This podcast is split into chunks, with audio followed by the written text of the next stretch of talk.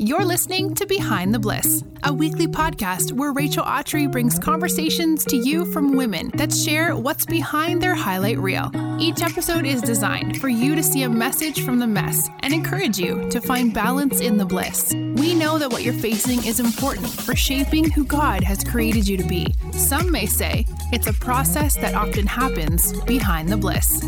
Here's today's episode. Let me guess. At one point in your life, or maybe even now, you have felt or feel rejected. It's one of the parts of life, y'all, that I wish didn't exist, but it does. And whether it's from others rejecting us or us rejecting ourselves, we can find it a part of our lives more often than we'd like to imagine.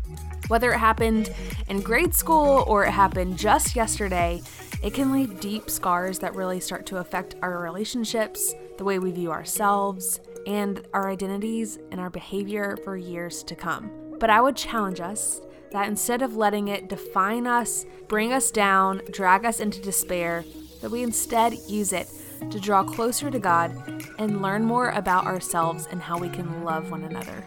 Who better to join me in today's conversation than Kait Warman? Her new book, Thank You for Rejecting Me, just came out, so it's perfect timing for you to go and run and grab it off the shelf, order on Amazon. You'll hear more about the book in our conversation, and let me just tell you, it's fantastic.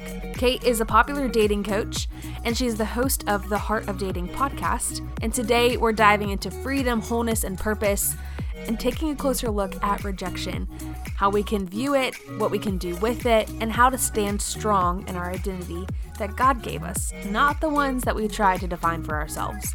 If you've ever seen the movie Inside Out, Kait is totally the character Joy. She is fun and spunky, incredibly wise, and will make you smile at least once in this conversation, I can guarantee it. So here's Kait and me giving you a huge hug, sitting you down, talking through rejection, and what we can do about it.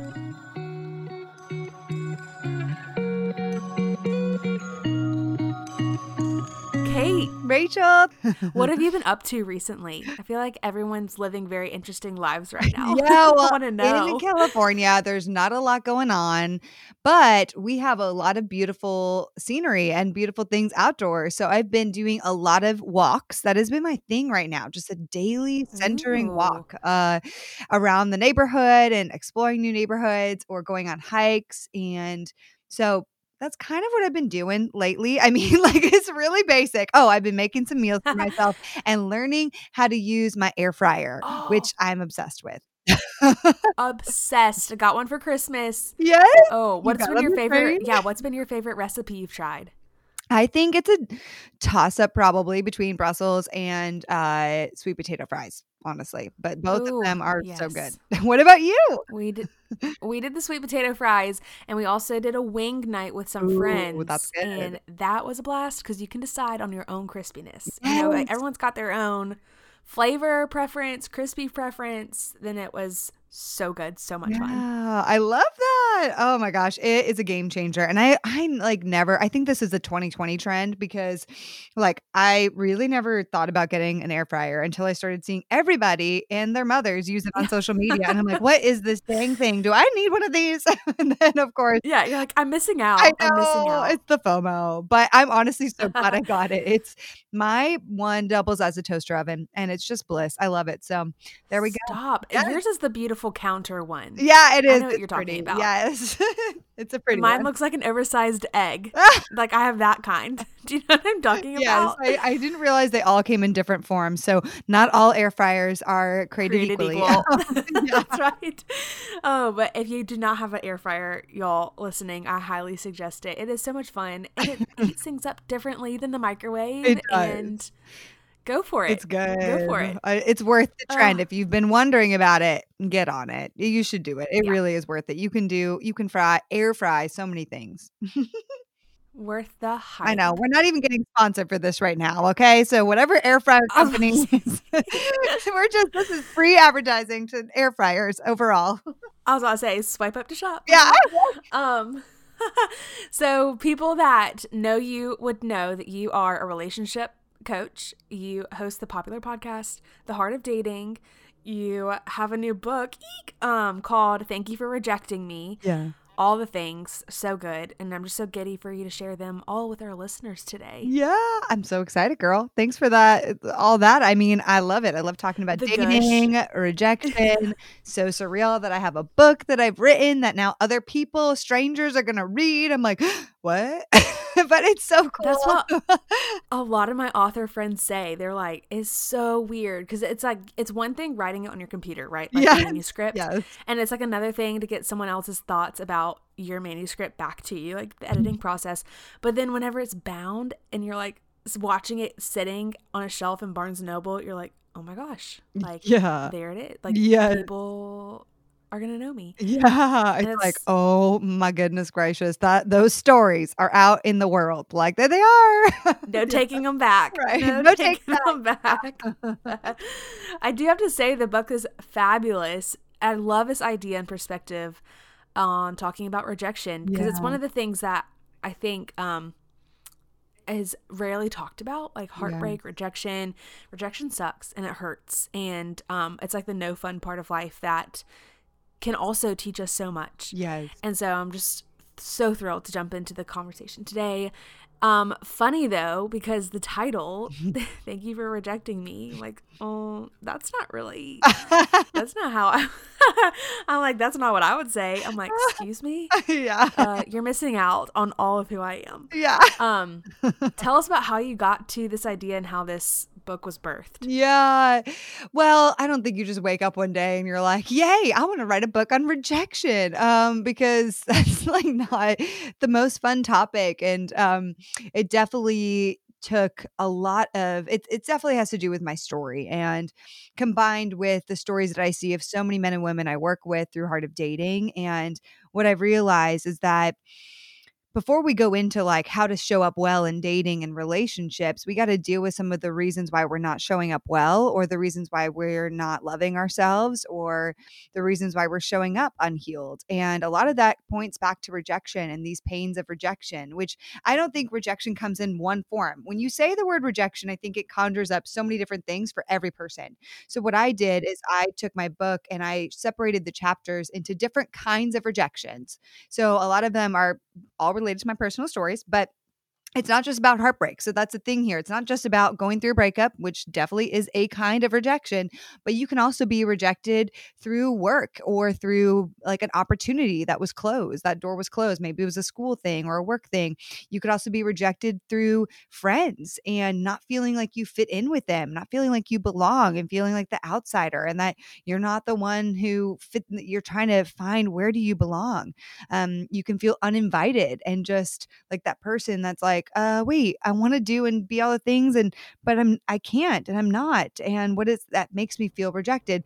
You can be rejected through your family in ways, in your family of origin.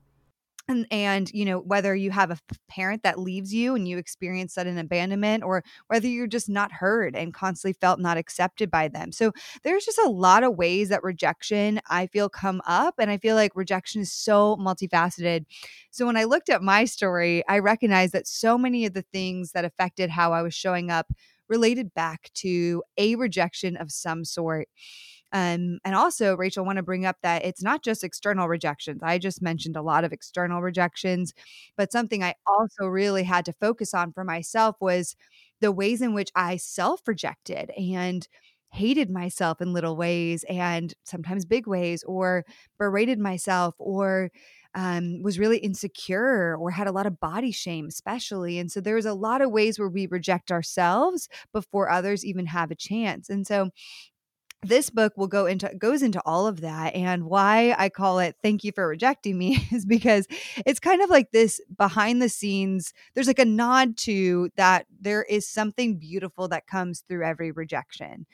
And there is a way that God is redirecting us and protecting us. And yeah, rejection is redirection. Rejection is protection. But I didn't want to necessarily call the book that, but it really is a message of the book that rejection will, if dealt with, looked at, healed from and processed will lead you to something incredible. And so one day you will find yourself being like, thank you for rejecting me. And not in a way that says, I want to go through that again, but in a way that says, I can see why all of this God has worked together and redeemed in my life. And you won't see that right at first. Sometimes this takes a while, you know, and it can take years for you to really get to. But I believe that you will, if you really dive through it and heal from it and process it and learn how to grow stronger, you will one day be like, thank you for rejecting me. Like, I needed that in some way in my life, or it led me to do this, or it brought something new that I never thought possible. And I learned more about myself than I ever imagined. And so there are gifts from rejection that we can have and that we can open, but we really need to actually be able to process them in order to be able to get to that point of saying, thank you for rejecting me. That place of rejection can sometimes come from, like you were saying, insecurities first, right? And like how we show up, yep, totally depend. Like that is kind of how we can figure out and test how am I going to receive what I'm about to receive, whether it's good, whether it's bad, whether it's in between. Oh yeah. And so yeah, I think like our heart and our posture has to be one of those to receive it, whether it's rejection or acceptance or anything else. And I love that thought. Yeah. We reject ourselves so much before we even step into the ring. And therefore, if we do step into the ring and we get hit down, it will be a bigger hit to our identity and to our worth and our value, because it's basically confirming all the things we already believe about ourselves, you know? Or if we self-reject, it leads us to not even step out in the first place, to even take the risk. Right. Which is so funny too. You think about it and I'm like, there's been so many times I've like rejected myself first, or like made fun of myself, right, or tried to humiliate me before other people can humiliate me kind, yep, of thing. Mm-hmm. And it's like a preservation kind of thing. And I'm just going to call it for what it is. It's a pride issue, mm-hmm, for wow, you to be like, yeah, I want to have control before anybody else has a say. Right. And so instead of puffing myself up and not even puffing myself up in a bad way, but like being confident, yeah, who God's created me to be, I'm just going, yeah, to diminish who God's created me to be so that nobody else can deflate me. Right. And yeah, that's a scary place to be, but it's a place I think we find ourselves more often than we'd like to admit. Yes. Oh man, that's so real. I mean, there's people listening right now. There's ladies listening that you don't have to be single to experience this. You can be married and be experiencing like, oh my gosh, I don't love my body. And therefore, like if my husband looks at me the wrong way, I'm already thinking that he thinks I'm fat, and therefore I'm telling myself I'm fat. And like it goes into this whole slew of things. Yes. And it's a self-fulfilling prophecy in a really negative and destructive way. And I think that self-rejection is the one area of rejection that we have full control over. We cannot control external rejections, but we can control the self-rejections. And I'd like to empower women to do that, even though it's not easy. And I certainly fall in that bucket so many times as well. Okay, so let's say someone's identifying by listening to us and they're like, oh my gosh, Kait and Rachel, I reject myself more often than I'd like to admit. Yeah. What is something practically they can do to really cause them to stop, pause, ponder, and be more intentional with how they're treating themselves, speaking to themselves, and like really honoring who God's created them to be? Yeah. So I think one thing we tend to want to do as Christians is like slap things with Christianese, like transform your mind, take captive every thought, take every thought captive, you know, and like, these are great. I'm laughing, not because scripture is funny. I'm laughing because I just had this conversation literally yesterday. With oh my gosh. Okay. Yes. So you get it. I can only imagine what you guys talked about, but I like read these things or like listen to these things. I'm like, great, but how? Like, how do I do that? You know, like literally that's awesome, but it's not without action behind it and not without partnering with God in that and doing things. Like God didn't just create us like these lifeless beings that are like helpless, weak, please just do things for me. No, like we are human beings. We take action. You know, my favorite example in the New Testament is the paralytic man, the pool of Bethesda, and Jesus comes over to this man who's been laying there for however many years, like a couple like decades, and he's just laying there. And Jesus says, do you want to be healed? And instead of his first response being like, yes, oh my gosh, yes, I want healing, he like goes into like complaining, basically like, oh, but I've been laying here, you know, and that's what we do sometimes. Well, oh, but like, I can't, like, I'm so ugly, or I just like, I have these terrible thoughts about myself, or I can't step into that. I'm not smart enough. And at some point in time, we have to realize that we have to partner with God, but take action to pick up our mat. Like Jesus says, pick up your mat and walk. We need to pick up the mat and take action and walk, right? So I think it's so important that we actually partner with taking action and learning how to do that. So taking every thought captive is amazing, but there's practical ways to do that right now. And it's not an easy process. There's no linear process of that. It is a journey and a process. So I say, start with one thought that you have about yourself. Maybe it's that, what thought, Rachel? What are we going to put the thought in? And I'll break it down. What's the negative thought? Say, you're going to a new place, like a party or a get together, or whatever, pre-COVID. And I'm like, let me clarify. What's your mask on? Pre-COVID. And and you, let's say, are going to think poorly of yourself, like, no one's going to like me, or people are going to have a hard time talking to me, or I'm going to be in the corner by myself. Yeah. So like, in essence, you're like, people aren't going to like me. And maybe the thought under there is like, I'm not interesting and I'm not likable. Mm-hmm. So that's what you're telling yourself. And therefore you show up, but you already have this mindset. Nobody's going to like you. These girls are not going to like me. That guy's not going to like me, whatever it is.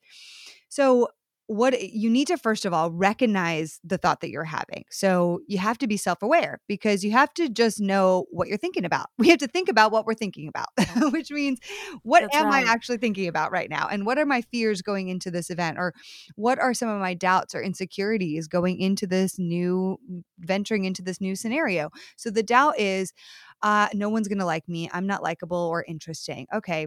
Then you want to get curious with that. A lot of times what we do is, if we recognize a negative thought, we start like shaming ourselves. We're like, oh, you shouldn't believe that. Like, that's terrible. Stop saying that. Then we start shaming ourselves for having the thought.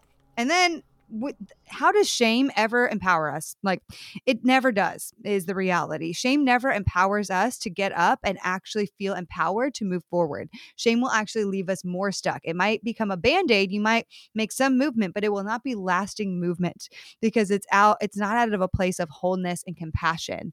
And so what you want to do is have compassion. Okay, how did I get to this thought? Why is this becoming such a crippling fear of mine? And so you want to have a lot of self-compassion. I talk about that in chapter 2, which is all about self-hatred, basically. You want to have self-compassion and say, like, where did I get to this? Like, what line in my life led me to believe that I'm not interesting? And you'll start recognizing maybe little things, maybe big things, but it could be a slew of little things, actually, that led you to thinking I'm not interesting. Something someone spoke over you that discounted you, your parents not giving you attention, which is so funny. And I'm thinking through it, and I'm like, I have to interject, because I'm thinking through the moments I've told myself, like, oh man, you are not cute today, or you're not interesting, or look at what your arms are doing in that picture, or whatever. Right. I would never say that to one of my friends. No. Never. It is unloving, it is unkind.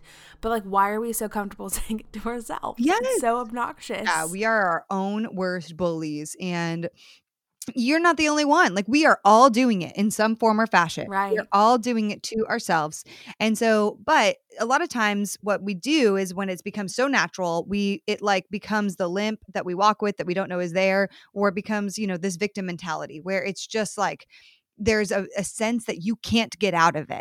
And what I want to empower people is like, yes, you can. Just like that paralytic man, like, you can get out of this thinking, even if it's been your stinking thinking for like 15 years or 20 years, like, or most of your life. Even if that thought started when you were 7 years old, like, you can be empowered to get out of that thought process and how you see yourself.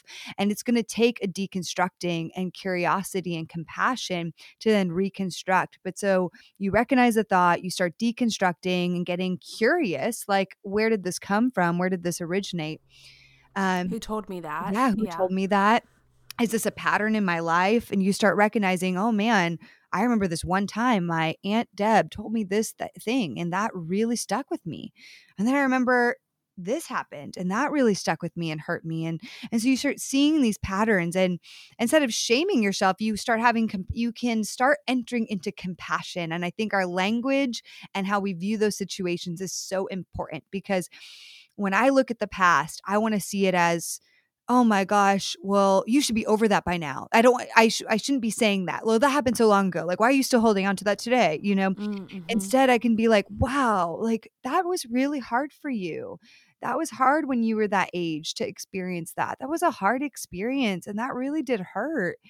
And that makes sense that lie started forming in your head and that you start believing that. And now you've been living with it for so long that it like becomes normal and natural and a very easy default. It's your standard, your habit. Yeah. Yes, exactly. And so, but you have to have an understanding of how and why you got there with the lens of compassion. And then once you have that, then you can start rebuilding it. Okay, I have compassion for why I got there. I know it might be a hard journey for me to rewire this lie, but I'm determined to, because I see how this lie is showing up a lot and limiting me. So what do I want to believe instead? And that's where we go to like the scripture. And that's where I venture to say, go to your friends and say like, hey, this is a lie I keep telling myself. Like, what do you experience of me when it comes to this thing? Yeah. Do you think I'm not interesting? Like, I keep telling myself I'm not likable and not interesting, but you're friends with me. I'm like, am I funny or like, not? Yeah, like, just be real. Like, are my jokes dumb? Okay, no. But like, you know, your friends are friends with you for a reason. They're choosing friendship with you. So I love that friends can be a mirror to like speak the truth of like, I don't think you're undesirable or unlikable or not interesting. Like, I think this element of you is so interesting, and I love engaging with you because this is what I feel like when I'm around you. So combining scripture with like the people around us speaking and pouring life into us, then we can start re-imaging what we want to believe about ourselves. I know that's just like a one process, but then we have to continue to practice it. And that's where it comes in, you know? And what I say to people, I say this in my book, it becomes like you are the referee of your own mental ping pong battle at all times, you know? And ping, ping, ping, ping, thought, thought. And when you need to be on referee though, like when you see things that are out of bounds, you blow the whistle. Hey, nope, not that thought today. Nope. You know, like we aren't going to go there. I know what you're trying to do right now, but sorry. And then this is literally in my head. I talk to myself like this. I'm like, hey, I see you right there, and you are not going to win this time. You are found out. Yes. Oh, and that whistle. What is so cool too about this whole taking every thought captive and going back to that is the problem isn't having the thought. Because I think that just like us being humans, like we're going to think unkind things about ourselves and others, and that's sad. But that's who we are post fall. But the problem isn't having the thought, that it's what we choose to do with it. Do we act on it? Do we believe it? Do we say yes and agree with it, or do we reject the thought? Like, do we go through this process you're talking about? And I think it frees you up because you're no longer captive. Yep. To your mind, you're able to take your mind captive, which is what that scripture says. Yes, we have to reject it. We don't want to be in agreement with it anymore. Like, I am, like, you literally can verbally say it out loud. Nope, I am stopping. I am going to today stop being in agreement with that thought that I am undesirable, unlikable, uninteresting.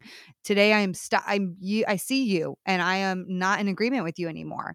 And then this is what I believe instead. And I believe it because God has told me this specifically. I'm beautifully and wonderfully made. Psalm 139. I'm talking to my friends, and they're clarifying that, like, here are the interesting things about me. So like, I have hard facts that this is untrue. So, but like my mind has believed it so like for so long. So I know it's going to take some time for me to really come into alignment with that, you know? So it's a process. You continually have to reject the lies and replace them. But I think what's so important is that first step though, reflecting, like really getting curious on where it came from so you can have understanding of it. And by having understanding, compassion, when a trigger comes up or when you find yourself in a moment, like feeling uninteresting or whatever that lie is again, you have compassion for how you got there. And you're like, okay, I see it. I see where this trigger happened. I see how you got here. I get it. And now that we get it, let's walk up. Let's stand back up. Let's use the new tools that we're working on, and let's use that here. And that's why my subtitle, my book is Learn to Fight for Yourself, because I believe that we are going through these battles constantly, even just internal battles. And there's ways where we can fight for ourselves so we're not stuck in the pains of those rejections, whether internally or externally, and that they're not plaguing our lives forever. So, yes. We need that. Oh, yes. This is so good. So, of course, you're a dating coach, and I'm sure you talk about rejection a lot. We've talked about self-rejection recently here in this conversation, but I kind of want to now reflect it to, let's say someone really had, like, you have a very firm memory in your mind that's a little bit harder to work through of heartbreak. Like we're saying with external rejection, whether it's in a relationship, really hard breakup, family member, friendship, roommate situation. I mean, there's so many complex relationships out there, right? Yes. And I'm sure you talk a lot about rejection often, but if someone has experienced this heartbreak, like a lot of us I'm sure have in some way, how would you encourage them to view this rejection from the relationship as less devastating and like really take control of it and go through the same process? Yeah. The first thing, when it happens, it's going to feel devastating, and that's okay. The point of my book is to not say we will never feel the pain of rejection again, because we will. And we will. I say it, feel the pain to heal the pain. You need to allow yourself to feel whatever you need to feel and process through it.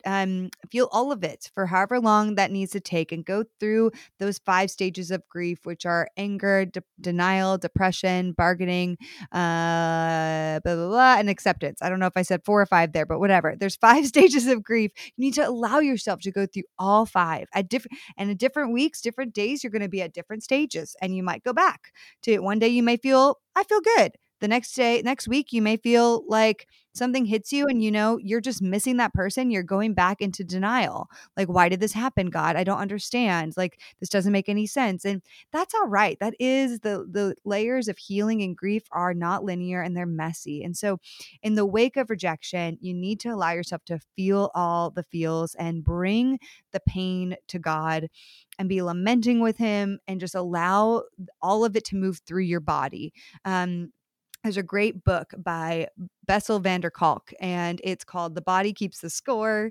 And it's this really awesome book. Yeah. Yes. And he talks just so much about how, like, forgotten trauma will live in your body, and it will manifest over time. And eventually it will leak out into things. It'll leak out into our health. It'll leak out into our thoughts. It will leak out into so many things if not properly dealt with. And because it's like in our body, and we can't like physically put our hand on that feeling or emotion. Like, it's not something we can hold in our hand. We kind of just like forget about it sometimes, but we have to listen to what our body is saying and be able to be in tune with the Holy Spirit. What is God speaking to me? What is my grief saying right now? And just pay attention to it. So that's the first thing, just healing the pain to feel, or feel the pain to heal the pain. And I talk about this in chapter 11 of my book. I am a really big proponent of the fact that there is a possibility, there is a way, I firmly believe, to be able to grieve hopefully, which means that we can experience all the layers and the depths of our grief and our pain, and simultaneously we can cling on to hope. And I don't believe that hope is the absence of pain at all. And I actually believe that God, I mean, I know for a fact, God didn't promise us a life without pain, right? It's like so obvious if you read the Bible. There's so many painful stories in there. And so grieving hopefully means you allow yourself to feel the pain. You can question, bring the questions to God. You can be frustrated. You can be whatever you need to be during that season. And you can allow yourself to have hope for your future. And the reason you do that is you need to look at and know so deeply to your core and understanding the character of God, which is that he is for you, that he makes all things new, and that he is working behind the scenes to do so much. Like, we only right now at this point of our in our lives, whatever the pain is, you probably can only see 5 things he's doing. And I promise you there's like 10,000 other things going on or more than that. And so We just have to trust, like, I don't know all that he's doing. I don't know why all this pain happened, but I trust the character of God. I trust the goodness of God. And I trust that that's not just for other people, but that's for me.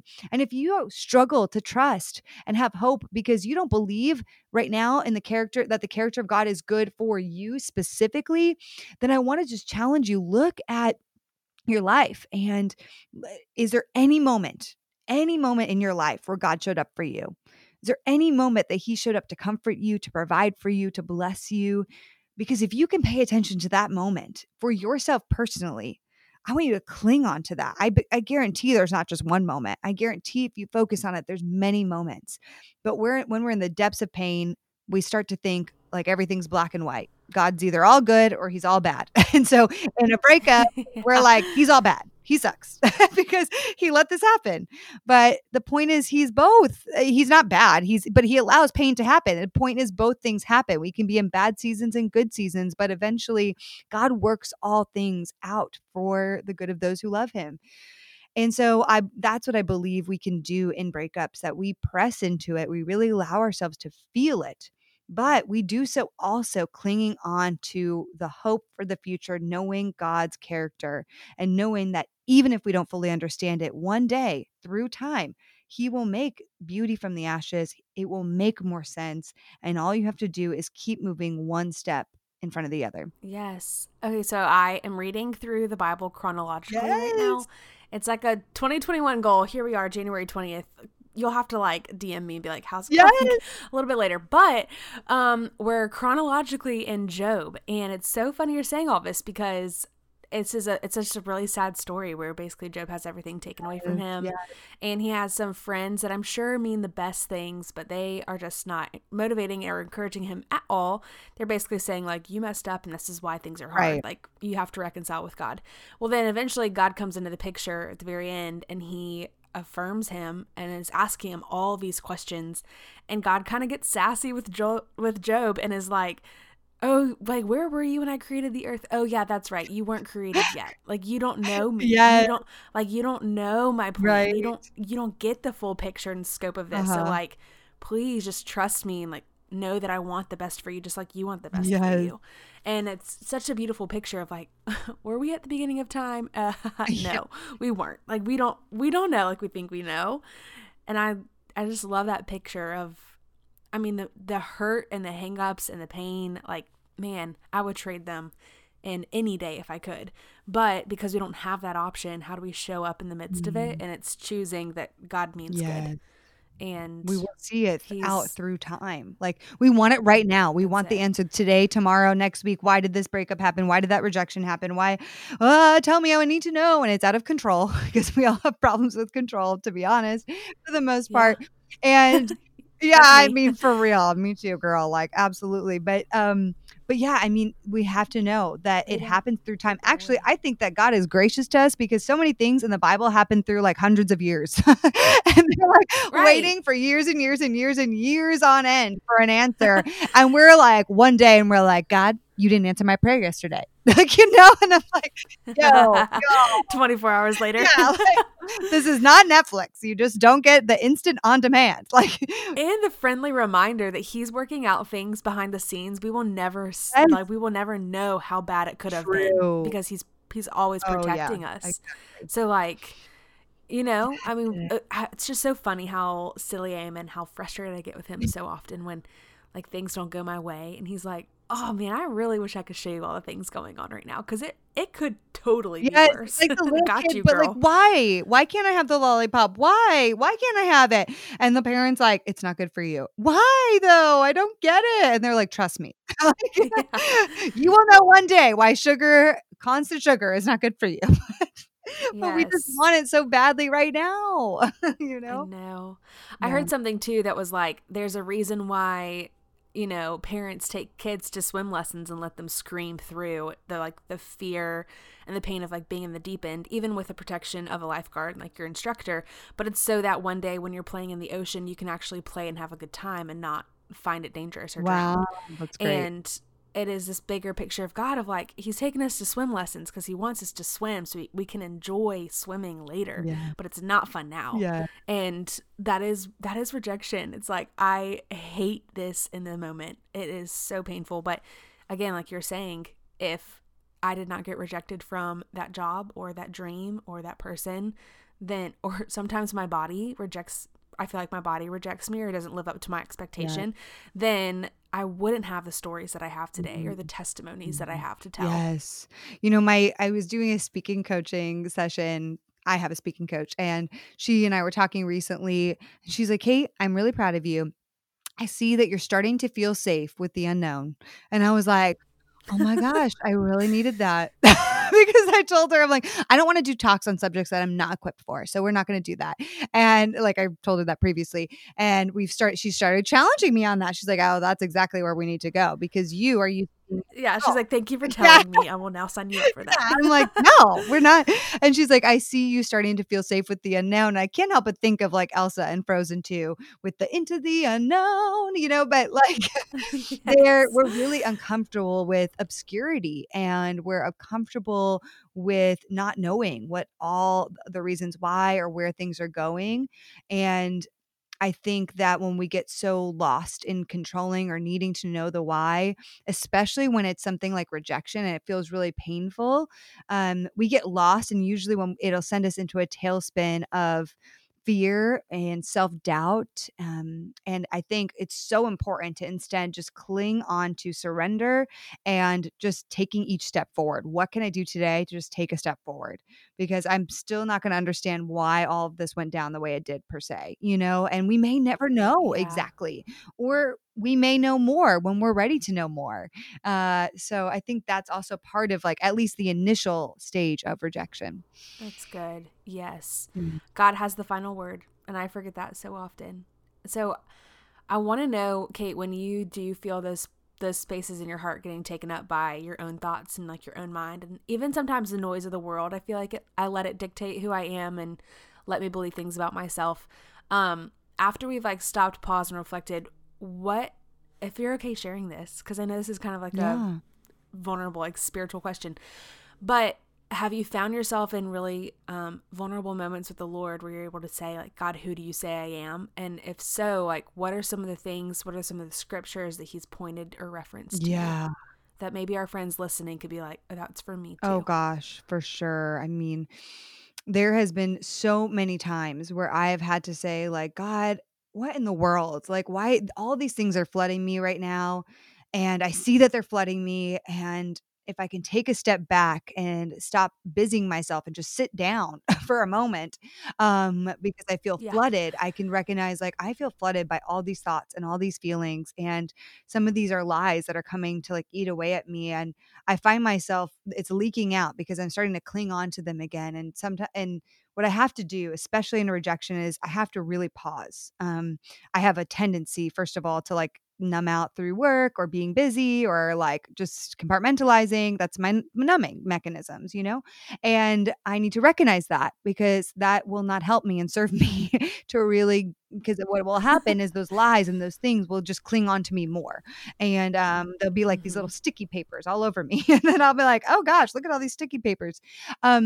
So what I've recognized I've had to do is just take a moment to say, okay, God, I feel flooded. There's a lot of things coming at me, and I think it's leaking into my life, and I'm starting to believe old things again. And so I need your help to remind me of the truth. It's really easy sometimes to go back down that slide. So will you help me to remind me, like, who do you say that I am? Will you help me to not think about the girl that I'm comparing myself to, or think about how I could have done things so much better, because all it's doing right now is making me feel shame and shoulding myself. So who do you say that I am? What are the beautiful parts about me? And a lot of this, Rachel, to be honest, has me also connecting to the inner parts of my soul, my inner child, like the younger versions of Kait, the parts I've tried to reject and shove down and not pay attention to, because in those parts of me, there's so much beauty and so much, compassion that I have for those parts of me, and what God has so clearly spoken to me. And then I'll go into some verses or examples, but what he's spoken to me, especially the last few years, is just this breath prayer that I speak over to myself in these moments, which I just breathe in. Usually I'm like, and then I breathe out and I say, nothing more, nothing less, just as you are. Reminding me that I don't have to try to be more and be everything, or I don't have to lessen my personality and my expressiveness to be, you know, calmer around people, that He has created me uniquely and wonderfully.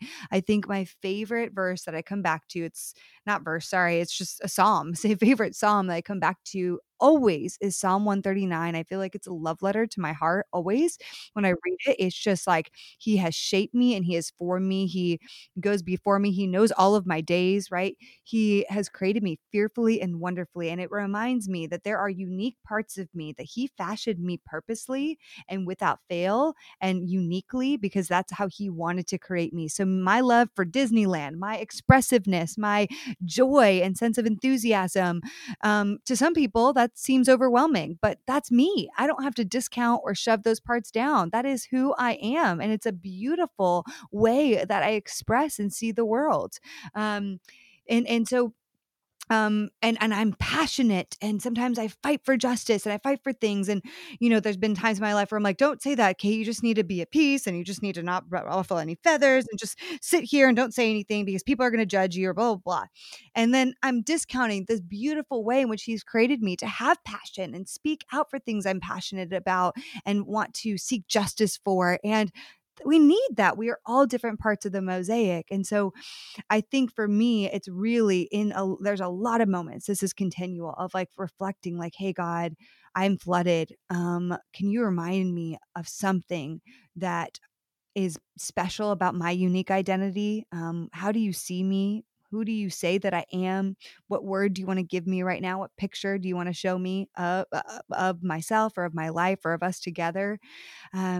And He always just reveals something beautiful. And most of the time I'm very like visual. So I have a lot of visions and so like my space with God, when I go into this childlike tender part of my soul, is I picture myself with God up on a hilltop, and it's like these big, there's usually wind, like a light wind, and there's like a big tree, and there's a lot of really tall grass, and there is God, and He's in white, and I'm usually a child around like 7 years old in this like really beautiful dress.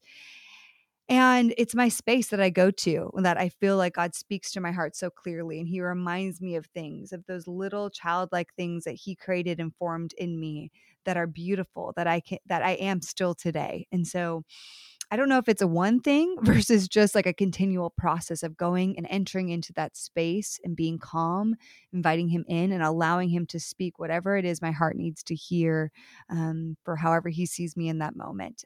But this year especially, it's been a lot of, Kate, it's nothing more and nothing less, just as you are. Right. And that's what I needed to hear. Yeah. That is beautiful. Oh my goodness. I love also asking and just getting in a quiet space and saying, God, who do you say I am? And Kate, the thoughts that come to my mind, I'm like, there's no way that's coincidence, right? Like this one time I heard, I love your laugh. And it stopped me, and I was like, wow, random, like, that's weird. Yeah. I don't like my laugh. And then I started thinking through why, and it brought me back to this one moment in high school, like this mean girl basically mocked my laugh in the cafeteria. And I've noticed that like I sometimes suppress like my joy because I don't want to be obnoxious with my laugh around people.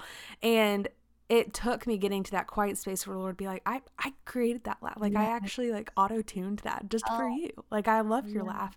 And I was like, wait, I would have missed that if I didn't, like we were saying, pause and reflect and have Him have the first and the final word for me rather than defining myself or letting the world define me. Cause we know that can be scary. Yeah. We can't trust ourselves. We can't trust the world, but we can trust God and what He has to say. Cause He made us. He knows us best. And when it comes to rejection, like there's so many things about ourselves that we just need to fight for. You know, a lot of people want to shoot down that laugh. And I'm like, no, you don't get to reject my laugh. I love my laugh. You know, like That's this was created by God. Oh, I'm like, I wish that girl had done it to me. Nah.